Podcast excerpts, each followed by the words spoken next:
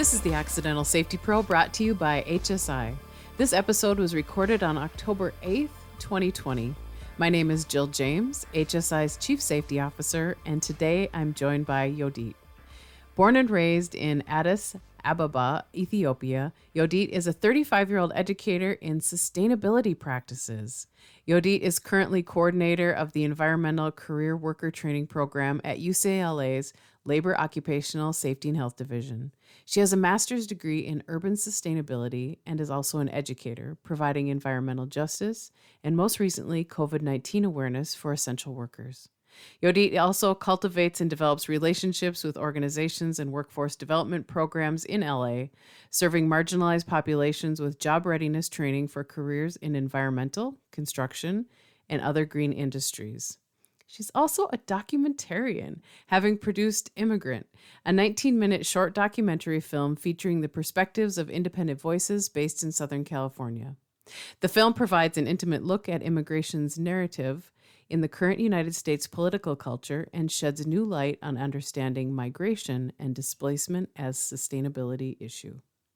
Yodit is joining us today from Los Angeles. Welcome to the show, Yodit. Thank you, Jill. So, I don't think I've ever had anyone on the show who's got a degree in urban sustainability before. And certainly, I have never spoken with anyone who works in environmental justice. So, I am super interested to hear about both of those things today. But wondering, um, could you start like we do all of our podcasts with all of our guests and tell us how did you end up in the career in health and safety? Uh, with the background that you have, what's your accidental story?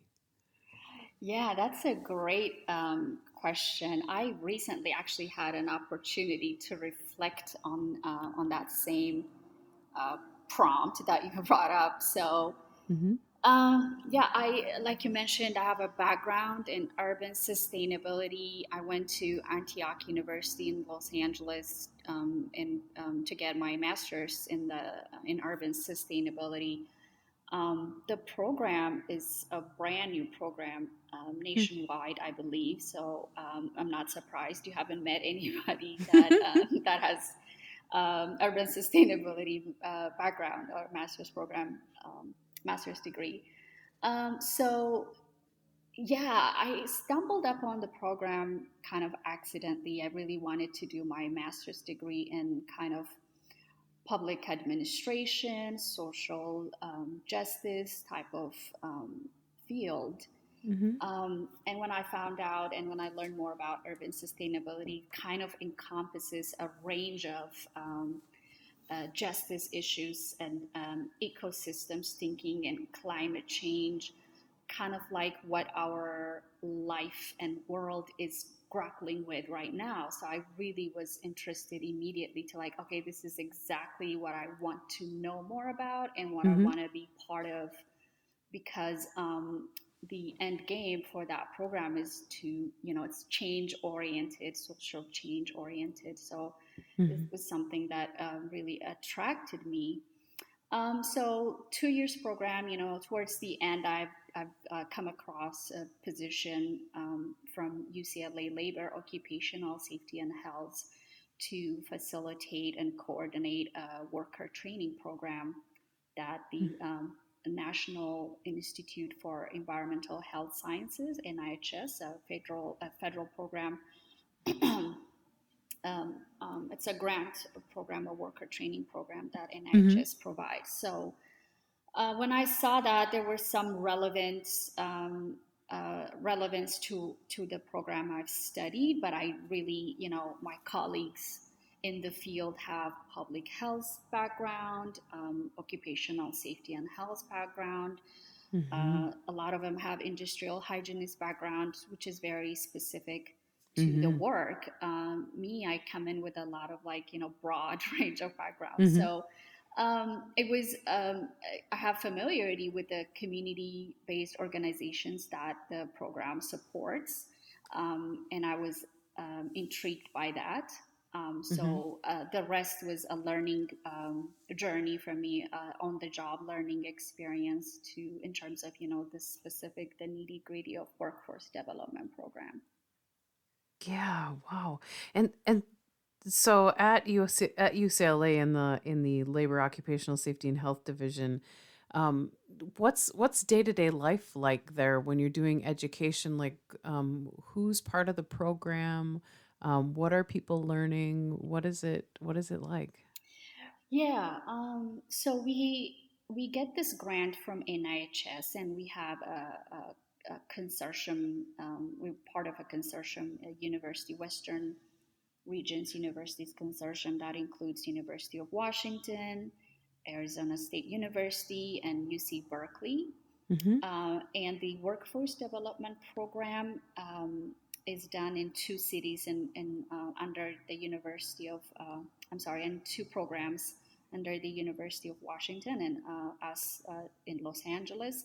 So how we do it is that we work with um, uh, community-based organizations and workforce development programs and um, even state agencies that are working or have a, a job training program to Mm-hmm. um, support unemployed and underemployed individuals from marginalized communities. Mhm. Um, so we essentially um, plug into these programs with our resources of trainers and um, resources of um, um, training that um, will allow these workers to do their jobs safely, to Mm-hmm. know their rights on the work, um, and you know, be able to go back to their families at the end of the day Mm-hmm. um, so we we do we do support uh, partner organizations um, that recruit students uh, from marginalized communities by Mm-hmm. providing them health and safety training. Hmm. Fascinating. Yeah, so our programs are um, in Los Angeles City, of course, and we have under the um, University of Washington's supervision, we support programs in Portland, in Seattle, and um, tribal communities in Alaska. Wow, so quite a wide reach. It is, yeah. Yeah. So you were fi- you were finishing up your urban sustainability um, graduate degree. What did you What did you think was the job that you might get, or w- was interested in going after? And then you know you came into this. Like, did you ever think safety might be part of your background? No, uh, well, yeah. I mean, it's in the title of the organization. Yeah, a little bit. Sure. But the, the but the orga, the uh, position itself was advertised as you know, my my biggest uh, attraction to it was like, hey, you're going to be able to uh, support people get a good, clean, green union jobs, right? So that was Mm-hmm. like, I could do that. I have Mm-hmm. some staff augmentation background previously. I worked in a construction firm before that. Um, and then, you know, the environmental justice piece was an appeal to me because that was what I was working on in, in uh, grad school. Mm-hmm. Um, so I was like, yes, okay, so this is uh, my strongest suits. I, I can, you know, this is what I can bring to the table. And then Yeah. um, the safety piece wasn't part of the, um, uh, like, I can always coordinate the safety trainings, um, kind of like, you know, the hazard, uh, hazardous waste training programs Mm-hmm. or the um, OSHA certificate programs. I can always coordinate those um, and outsource those to uh, outreach trainers. Mm-hmm. Mm-hmm. Yeah. And then along comes this pandemic. And so how did yeah. So how did that impact the work that you're doing um at the you know where where you are right now? What what shifted or changed? Yeah, um, the work I'm doing, um, you know, the end goal for the work would be to uh, place the students that um, we've trained in collaboration with the partner organization, be able Mhm. to place them on the job. So, right off the bat, um, because of all the shutdowns, not only we are having, you know, challenges to placing students to jobs, but we've also kind of uh, are facing with students losing their jobs, the students that we've already previously placed on construction and environmental career fields. So Yeah. um, it's a, I mean, it's a devastation all across uh, across the board. So we are doing our best to support um, our programs, um, you know, above and beyond of what we would normally do. For example, um, we don't want training to stop, so we are, you know, um, we're really trying to be very uh, adaptable and flexible to to switching some of the trainings to virtual um, to the mm-hmm. virtual world, you know, to online training. So it is challenging, but it's also there's a lot of learning, um, learnings that uh, and, and uh, trials and errors that goes along with that. So we're doing our best to uh, become adaptable to the situation. Yeah, so uh, your your work your work certainly um, hasn't slowed down um, because of the pandemic. It sounds like you're probably even more engaged because you have an additional thing to be training people on. Um, well, I wouldn't say it got more busy because um, like I said, because we're not able to train, um, not able to provide hands-on trainings. Sure. And some of these uh, safety skills have to have a hands-on components in order to um, provide the training um, thoroughly. Um, we have uh, we have shut you know some of our partners have uh, shut down their doors because there is really nothing they can do about it. But we are doing our best to convert some of the trainings to awareness level, mm-hmm. um, just for for um, for the for those individuals that would go to essential works, right? So yeah, um, yeah, there's. Yeah, the, the cha- there's a challenge with recruitment. There's a challenge with placement. Um, we're just in the middle of those two scenarios, trying to yeah. to do the best that we can. And yeah, and continue to ready the workforce. Continue. Exactly. Mm-hmm. Mm-hmm. Yeah. Yeah. So, you know, I was I was interested to um, learn more about environmental justice and um, what what that means. You know, what that means in general. Like, what does the what does that mean? How does it impact your work? And you know, where do you see the intersectionality with um, with health and safety in the workplace? Mm-hmm. Yeah, so environmental justice is a um, is a component of urban sustainability. It's one of the three components of urban sustainability. So, um, for us to have a sustainable urban living life, uh, we have you know environmental justice on one hand but we have social mm-hmm. justice and economic justice right okay so, so those are the three those are the three limbs exactly those are okay. the three pillars of urban sustainability and they're not separate from one another they're deeply deeply um, interrelated with one mm-hmm. another mm-hmm. um, so how we how we conduct our economy um, is creating essentially creating a lot of problems for the um, burdens of environmental injustice mm-hmm. and how we view um, society and how we you know uh, based on um, race more, mm-hmm. most specifically and more importantly and based on class is also um, uh, translates to environmental injustice um, so before i go into that the environment um, uh, piece of the uh, environmental justice is is the air we breathe, the soil or the land that we live on and we live off of, um, mm-hmm. and the water, right? So how how we uh, conduct our economy and how you know what race and, and social status we pre- we put preference to mm-hmm. impacts um, these things. Um, so the the justice part of this is when for example, corporate and business practices that manufacture or produce goods that mm-hmm. emit smoke, leak toxins and chemicals. Um, mm-hmm. And when these uh, um, industries are permitted uh, or are unregulated to operate in the backyards of communities of color. Mm-hmm. So that's where the justice, you know, piece comes from. Um, so the um, EJ, uh, um, that's short for environmental justice. Uh huh. Thank you. this, Okay, so just a little bit of background for for the history of environmental justice and yes, um, please, yeah, yes, please, how, yeah, how take it, me to school, Yodit. I'm very fascinated to hear about this because I don't know, and I bet much of our audience doesn't either. So please take us to yeah. school. okay, thank you. So mm-hmm. environmental justice is a movement. So it became a movement in in this country um, in the late 70s after an incident known as the PCB midnight dumping in North Carolina. Wow. Um, so some truck driver was told to take chemicals to uh, PCB chemicals, and he decided uh, it was night. It was midnight, so he decided to just dump it off the side of a highway road.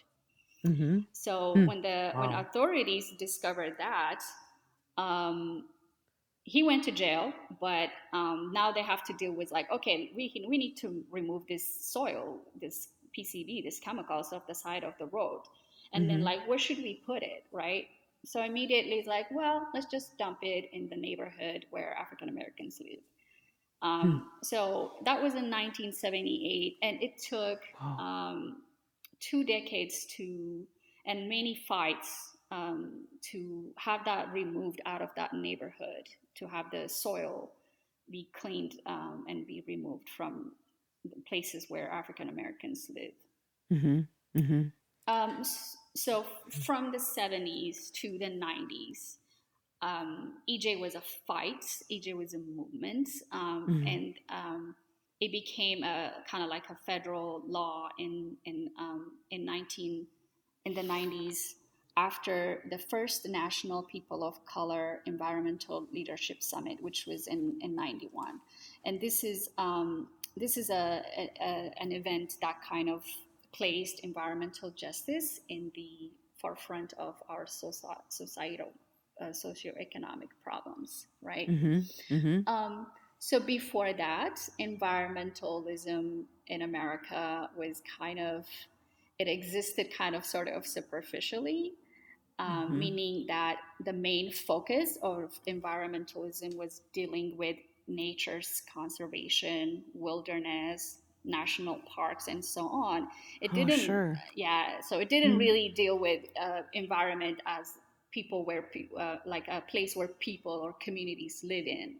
Right. Um, um, and and also it was made up of these very elitist group of white men. So there was a lack of diversity which kind of is the reason why environmental justice has kind of been put on the blind like environmental justice as, um, as something that affects communities has been mm-hmm. like as a blind side for this movement for um, mm-hmm. environmentalism mm-hmm. so um, the summit um, that was conducted by the first national people of color has changed that. Um, it, it kind of changed the landscape of uh, and how we think about environmental justice. Mm-hmm. Um, Sh- shining a light on on the people that it impacts. Exactly. Yeah. Exactly. And and and the economics of that and the and the and how it how it impacts the society as a whole. That's exactly it. Okay. Yeah. Okay.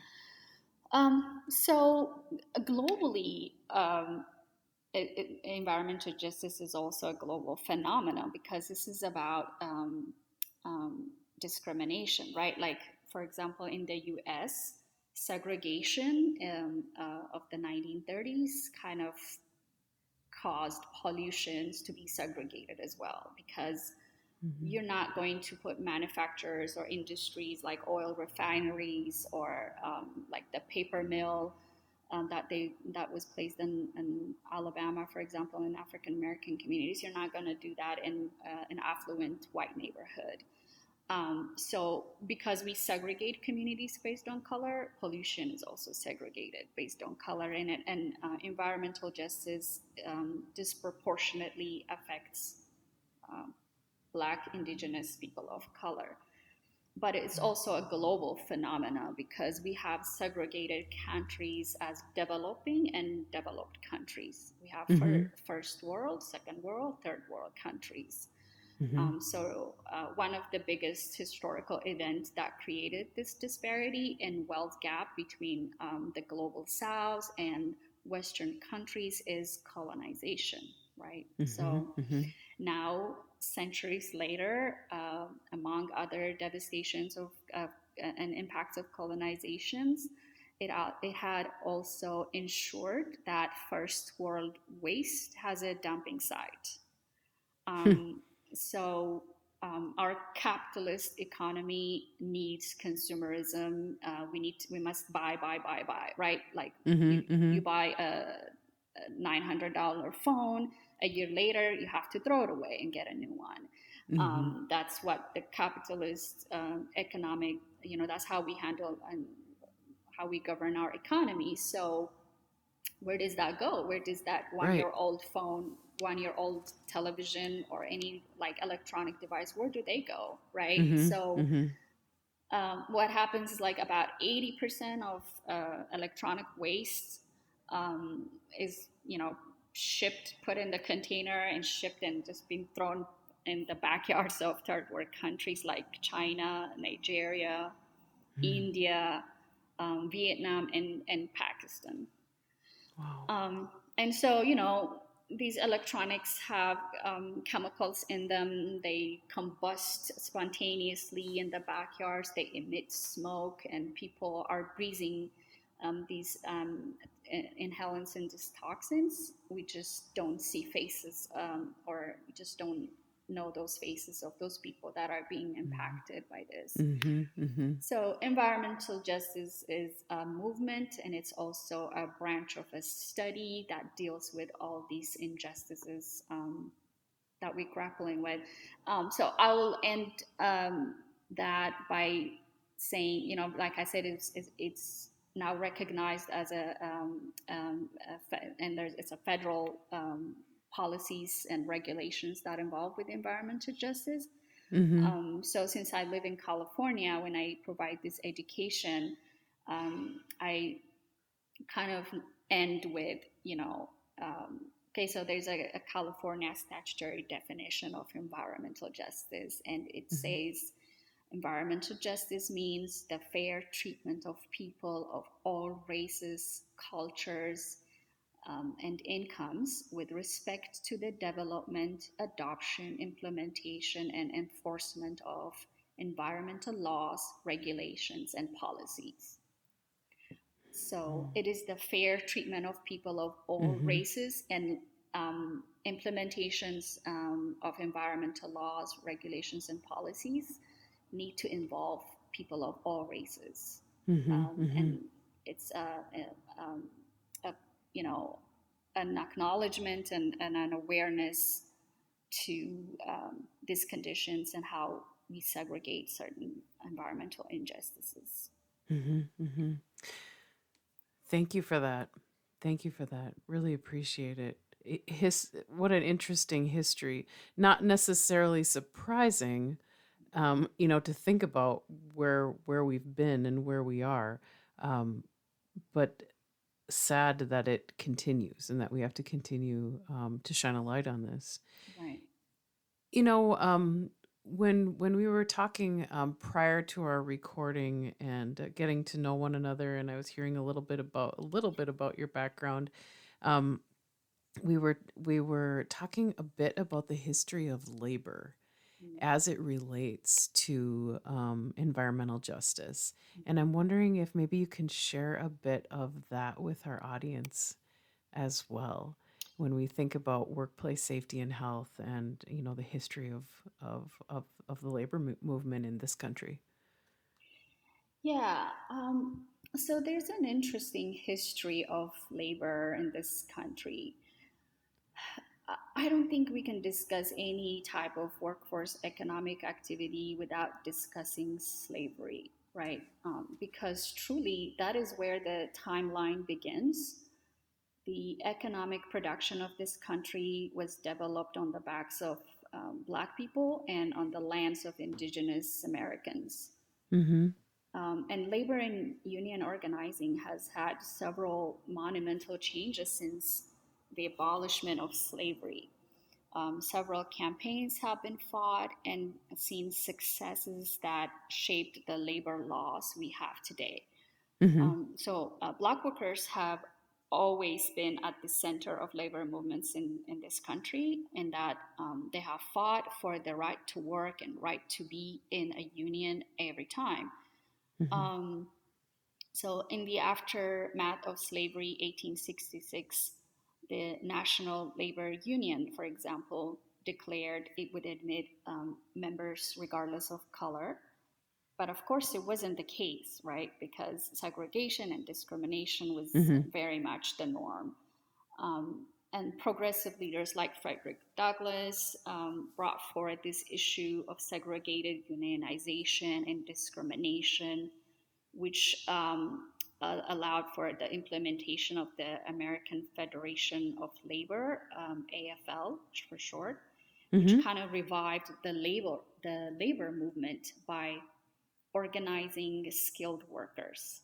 Mm-hmm. However, um, again, you know, despite pledging to be fair to all workers, regardless of color, creed, or nationality, uh, by um, 1895, like you know, around eight years maybe. So um, kind of the FL, AFL kind of reversed this position and allowed new affiliates of the unions to prohibit African Americans from joining their ranks. Mm-hmm. So if we look at major historical events taking place simultaneously um, since then, yeah. we have World War One, we have the Great Depression in the 30s, um, then we have World War Two, um, and so everybody was struggling with these crises, but um, but Black people were fighting for the right to be uh, treated fairly, for the right to be humans. Also, you know, on top of that. Mm-hmm. Mm-hmm. Um, then in the '60s, um, were you know were the height of the civil rights movement, yeah. Um, and this is when the labor movement began to play a larger role for social justice so the labor movement um, organized 40,000 union members for the March on Washington for jobs mm-hmm. and freedom.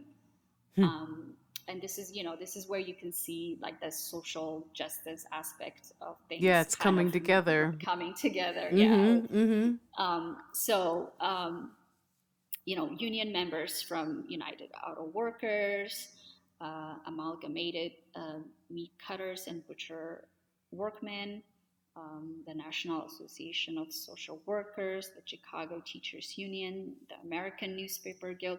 So these unions um, were like huge backers of the civil rights movement.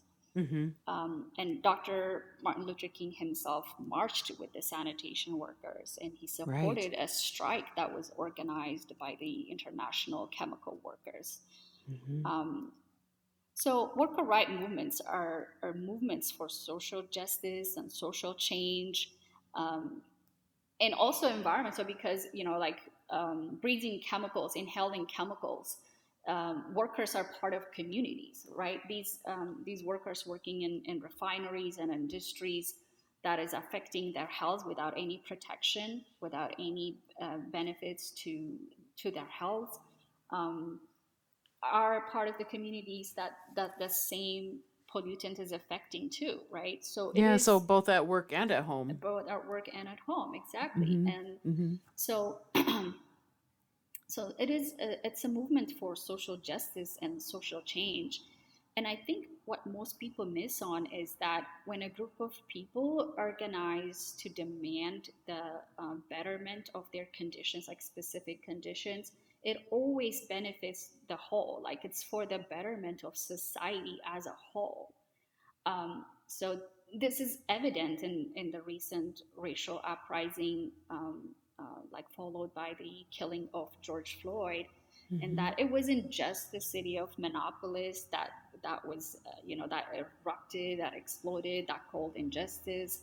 Um, mm-hmm. It sparked an international outcry by people mm-hmm. from all types of race and color saying, like, this is an injustice that we do not want to be part of. It's not mm-hmm. just a Black people issue. Mm-hmm. Um, so, yeah, that's a little bit of a tangent, but I wanted to kind of paint a picture of how labor movements is not like an isolation. Um, uh, of like all, all these other movements that we're doing we're all trying to uplift a better living conditions for our future generations a better mm-hmm. um, sustainable way of living amongst amongst each other too right? Yeah yeah, you know when listening to you talk about history of of labor and you know it, who who it includes and where it began um, it's um, I have to say, I think I need to change the way I talk about this.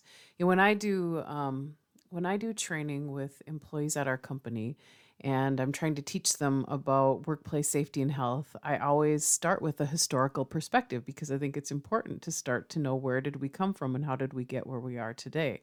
However, I haven't started back far enough. I haven't included far enough back. I usually start um, talking about um, you know the the turn of the century and what was happening with the industrial movement and about you know where we didn't have worker rights we didn't have safety and health laws we didn't have um, labor laws uh, which is all true of course. And then i talk about just as you did you know like the, these these movements that were happening with um, civil rights and environmental rights and how everything kind of came together with worker rights and you know osha is born um, but I need to back up. I need to back up really far if I'm going to be, um, you know, painting an accurate history of, of uh, you know, workplace safety and health, um, and and where it started. So thank you for that. I might have to, I might have to call you back and say, okay, Yodit, it's uh, you know, I'm going to work on you know new employee onboarding again. I you know, I need I need some help framing this. Um, so thank you for that. I'm wondering. Um, you know you you were talking about how shining a light on these issues when it comes to uh, you know as you framed up urban sustainability being you know three pronged with economics and um, social social justice and environmental justice how it impacts all persons. You know when you're doing your work in education you know how how do you go about informing people whose lives may not be impacted by this to pay attention you know? I mean eh, i'm i'm thinking of i'm thinking of like one thing in particular um you know learning about um, michigan's water supply being contaminated for as long as it had been you know nobody knew about it. Mm-hmm. or at least i didn't know about it from my place of privilege. You know when when things like this are happening you know how how does the work that you do how do you reach people who who may not know, maybe didn't know that they needed to care about it? Um, how do you go about educating people so that they can um, be, um, you know, helpful? Yeah. Um, so we, you know, our training is uh, specific to worker health and safety, but um, through these uh, these sure. courses of environmental justice and um, you know, we're trying to develop civic engagement from our students. Um, mm. We're inviting students to be aware of the systems that are causing um, um, like underlying issues of health, you know, impacts in uh, economic disparities.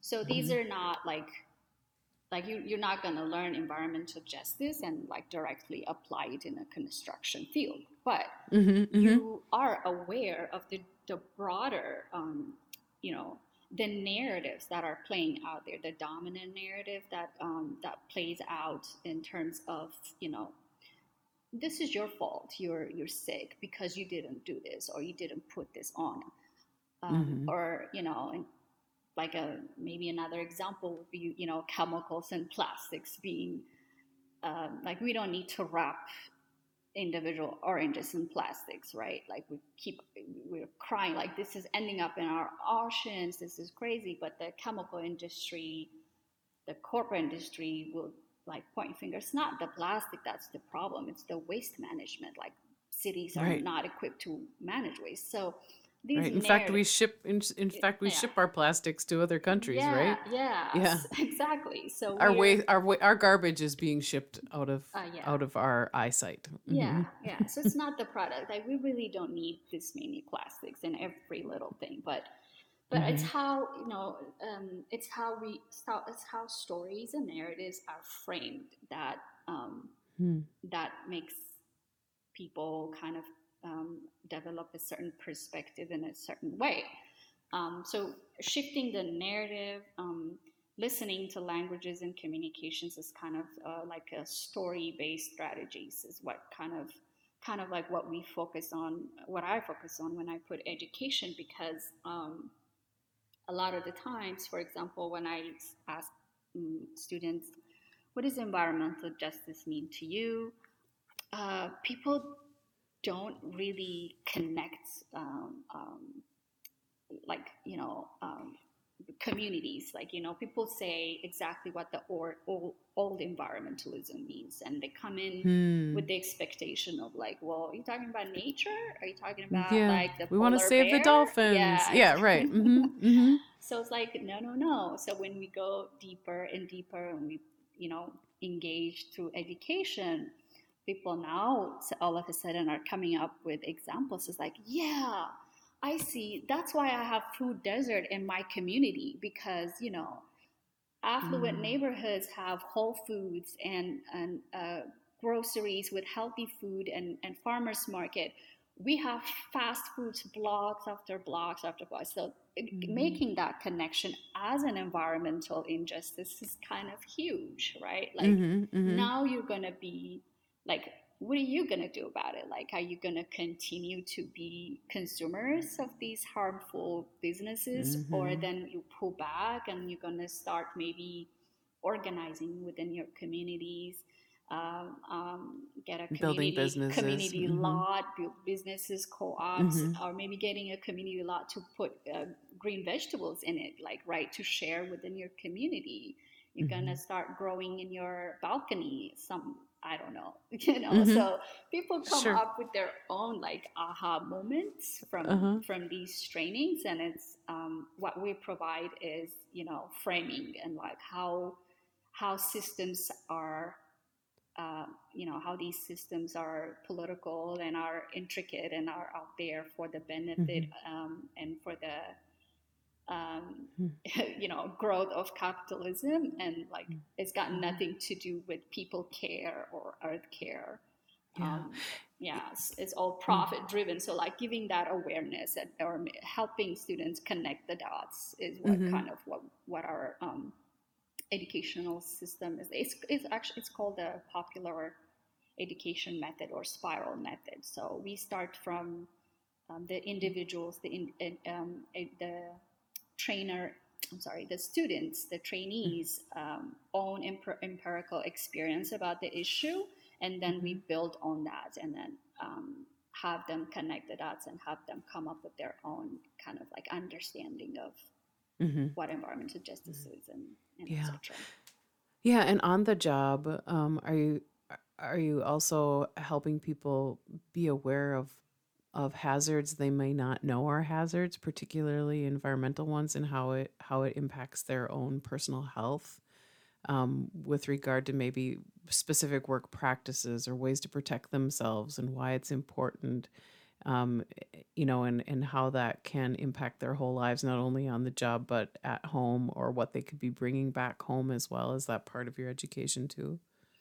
Yeah, not only that, not only like, you know, something as tangible as a chemical um, hazard, but individuals are um, able to connect and draw up, like, you know, mental health is also important, like, right? Like to, mm. like, on the job stress and uh, mm-hmm. dealing with that type of uh, health aspect of our health.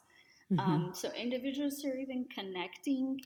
Um, like just above and beyond of um, workplace hazard but like before going to work and after going to work and like mm-hmm. how to uh, develop a, a, holistic and wholesome health practices to mm-hmm. um, ben, to protect themselves and their family like that's mm-hmm. yeah that's kind of the whole human it's a whole hu- yeah it's a whole mm-hmm. human uh, uh, experience uh, yeah a whole human approach to mm-hmm to to staying self safe on the job but also but also at home so that you can come back the next day and have a have a career and have a life yes Yeah, yeah, fascinating.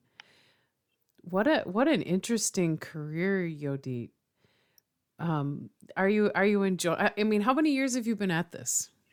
Um, I've been at my job three years, so I've been uh, um, educating urban um, environmental justice for about two years, um, and Yeah. recently through virtual training, up and also providing awareness, you know, COVID nineteen awareness uh, hmm training as well. Yeah, yeah. You know, you you had talked about um your graduate degree. Before that, I'm curious, what's what's your what's your undergrad degree in? Uh, my undergrad degree a long, long time ago was in English uh, from University of Washington in Seattle. Uh-huh. So what a jump, right? So you went from an English degree to urban sustainability. Yeah, it's interesting because um, when I first came into this country with my family, we settled in Seattle and I went to a community college. I, hmm I really had a hard time navigating um, like higher learning uh, in this country because of all the like the culture uh, differences and just like not not knowing how to write the right questions to be where I want to be, like, and also being hmm young and not having like a clear vision of what my what I want my career to be. So Sure.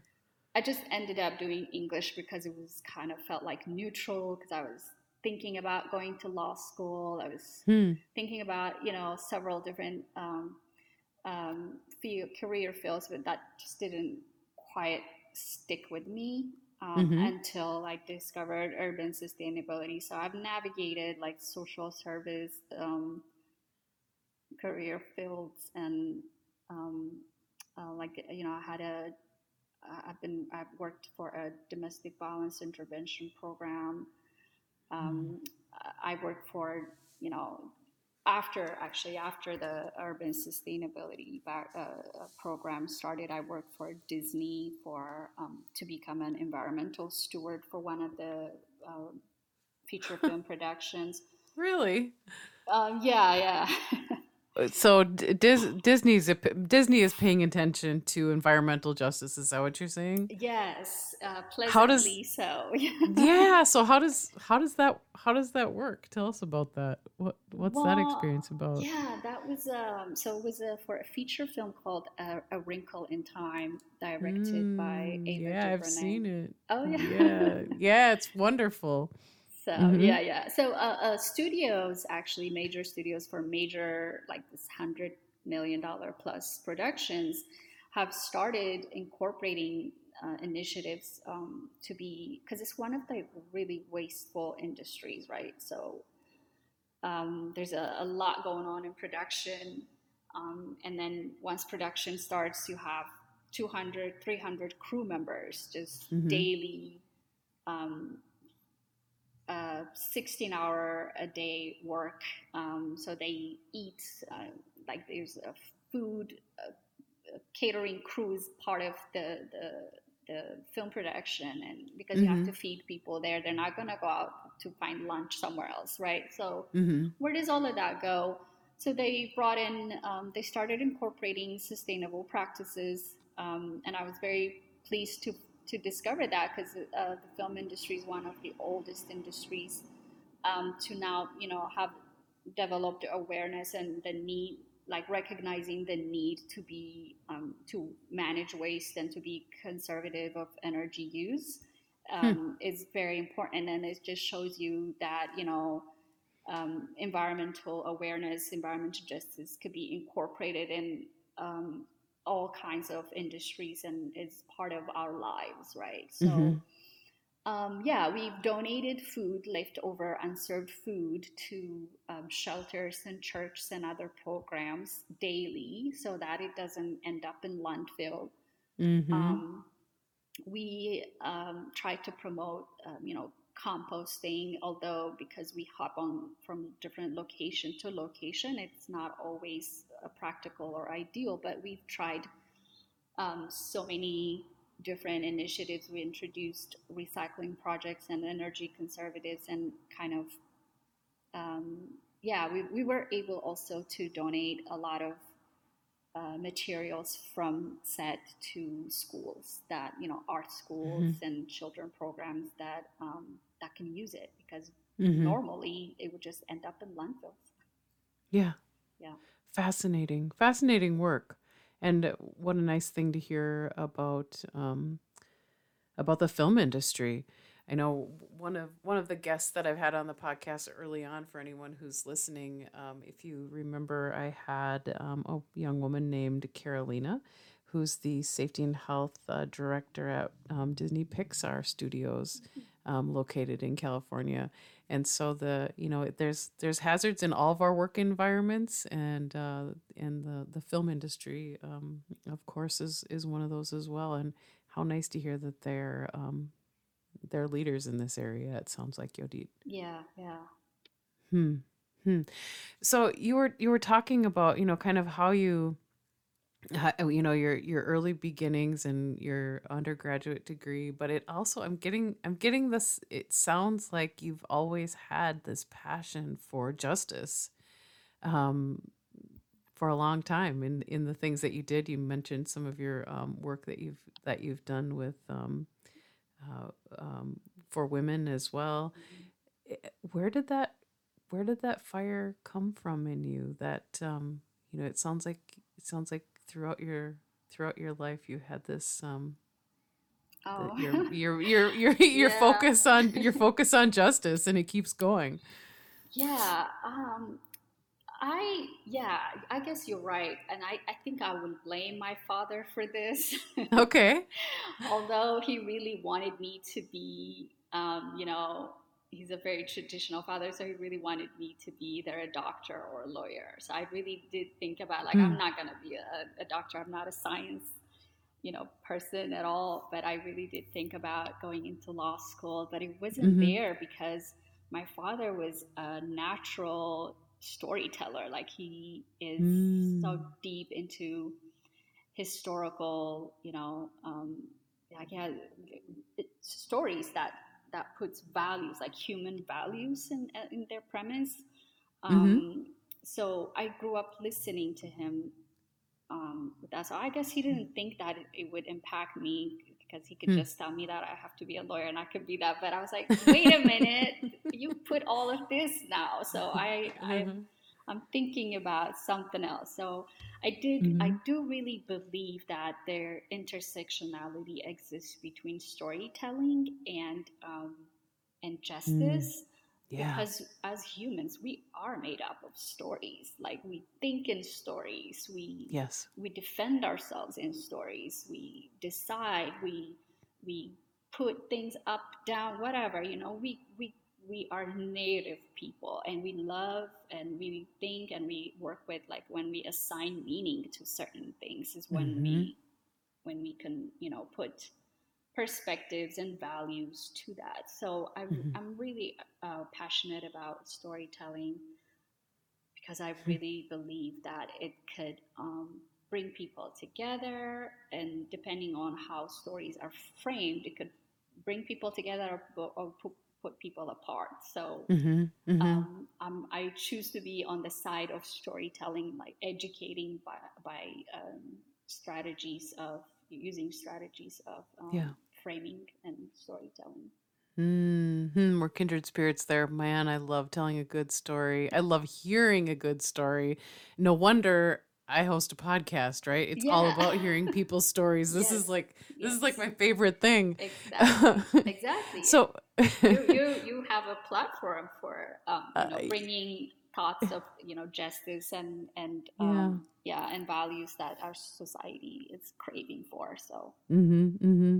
when you're when you're telling stories yodi um, particularly around around environmental justice and your practice of urban sustainability what's what's a story that's um, one that you often tell assuming you probably have many that you you know pull mm-hmm. out like a bag of tricks almost right mm-hmm. um but yeah what what's what's a story you often find yourself telling yeah so i was very fortunate enough to um, have been uh, you know groomed and coached by great storytellers in my urban mm. sustainability programs mm-hmm. so uh, one of my ecosystems thinking professor gopal Dayaneni. He's a great storyteller. I just could listen to him talk every day. Um, Jane Paul, uh, Gilda, a lot of um, great, great um, teachers and educators have mm-hmm. Um, used and encouraged um, this storytelling and framing, uh, narrative framing. And that's why I, I did my, you know, when I um, graduated from the program, my capstone was a, the the documentary film um, about immigrants, right? So yes, it was very much encouraged and very much applicable in our program. Mm-hmm. And so um, one of the best ways I think to educate people about climate change, right? Like we have these climate change deniers, for example. It's a thing mm-hmm. now, right? Like so one mm. of the greatest stories um, that um, that you know that that gives people this like oh i see kind of movement mm-hmm. is ecosystems thinking right like so there's a, an activity and exercise about a spider web um, that we, you can do with a group of students and mm-hmm. it really brings forth the essence of what justice sustainability and and like you know we live in this one planet and we have a network of ecosystems that we need to think about we're not just like the masters of universe going mm-hmm. around going about our economy doing whatever we want to the environment it does not mm-hmm. work we're going to land in a very very bad place so mm-hmm. either you know know and learn be open to these um, reality or learn to breathe smoke is kind of like the alternative where we are right now, right? So, mm-hmm. um, yeah, I don't say that to students, but uh-huh. the, the, the premise of um, uh, of the you know the ecosystems thinking and the activity with the spider web is one that I really like. So you have mm-hmm. students, you have a, a like a a, a, yarn, a ball of yarn, where you, you know students will throw one you know to each other like so you make yeah. a, you create a circle of students and you create this big web um, and this is a, a, a, an activity from an organization called movements generation so i should give credit for that so this is kind of like what mm-hmm. i use um, in my training when we have in-person training um, mm-hmm. And so you know the spider is a volunteer a person who would play the spider role so mm-hmm. Um, then i'll go around cutting strings um, and this is deforestation. This is us pulling uh, mountains top off to do mining and, and you know different activities that our mm. extractive economy is involved in. And mm-hmm. so the spider person is life itself, right? So it's going around tying those breakages, those those threads that I'm breaking but then mm-hmm. I'll go faster. I'll go faster and faster and faster because, because that's what we're doing. We're doing, we're operating this extractive economy at a scale that we as humans cannot keep up anymore. Right. We cannot fix it. The nature doesn't have time to regenerate anymore because mm-hmm. we're, we're doing it at a much bigger scale and we're also doing it faster. So mm-hmm. that's kind of like the scenarios. Like, so now when I'm going faster, the spider or the person who's playing the role of the spider cannot keep up anymore. And like the threads are falling down. So hmm. like that's a that's you know yeah so that's a visual mm-hmm. and story like mm-hmm. narrative mm-hmm. framing of how how we need to think about um, environment and our our sustainable yeah, wonderful, mm. wonderful. I remember I I did something like that with a group of third graders. Mm-hmm. this sounds crazy. Yeah. Um, I, I, I was a volunteer with an organization called Junior Achievement for many yeah. years, which um, teaches teaches kids. Um, yeah. Uh, yeah, uh, uh, you know, living in community with one another and our economy and i remember doing an exercise like that but it was built around you know like being part of a community part of a city. Mm-hmm. and uh, um and yeah it really it it really does make a great visual on how we are so interconnected or not like you said when you're cutting the threads yeah. and where it's all falling down. Yeah. Oh, yeah. So it's adaptable yeah. to different scenarios uh, yeah to different, right. meanings um, in different places. Yeah, uh, incidentally, a lot of us who studied urban sustainability believe that it should be incorporated in in curriculums from you know K to 12, right? Mm-hmm. So that you know our future uh, would not have to grapple with this: is it real? Is it fake? Is it you know? so yeah, yeah, because we, we yeah. have the science will, will um, be embedded in in our education. Right, right. Oh, so interesting. Yodit, this has been this has been quite an education education for me and likely our listeners as well to hear such an interesting take on on um, on workplace safety and health and you know this this arm that we don't often talk about. We talk about environment, right? Like we're mm-hmm. EH&S professionals, but what does that really mean? Mm-hmm. And um, where does it intersect with with justice? Um, I really appreciate the work that you're doing. And thank you for the stories and sharing this with our audience today. Thank you. I was yeah. So Yodit, I was I'm I'm not only am I a, a, story junkie, but I also love to listen to great speeches. Mm-hmm. And and I was um just this morning I, was thinking about you because I was I was listening to um, this particular um, speech that was given in 1976.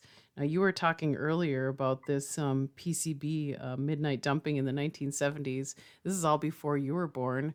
Um, but I was listening to this to this speech today, given by the United States representative from Texas back then, um, Barbara Jordan, and she said in her speech, and I'm going to quote her this is where I was thinking about you. Um, it says, Many fear the future, she said. Many are distrustful of their leaders and believe that their voices are never heard. Many seek only to satisfy their private work, wants to satisfy their private interests. But this is a great danger America faces that we will cease to be one nation and become instead a collection of interest groups city against suburb, region against region, individual against individual, each seeking to satisfy private wants. If that happens, who then will speak for America?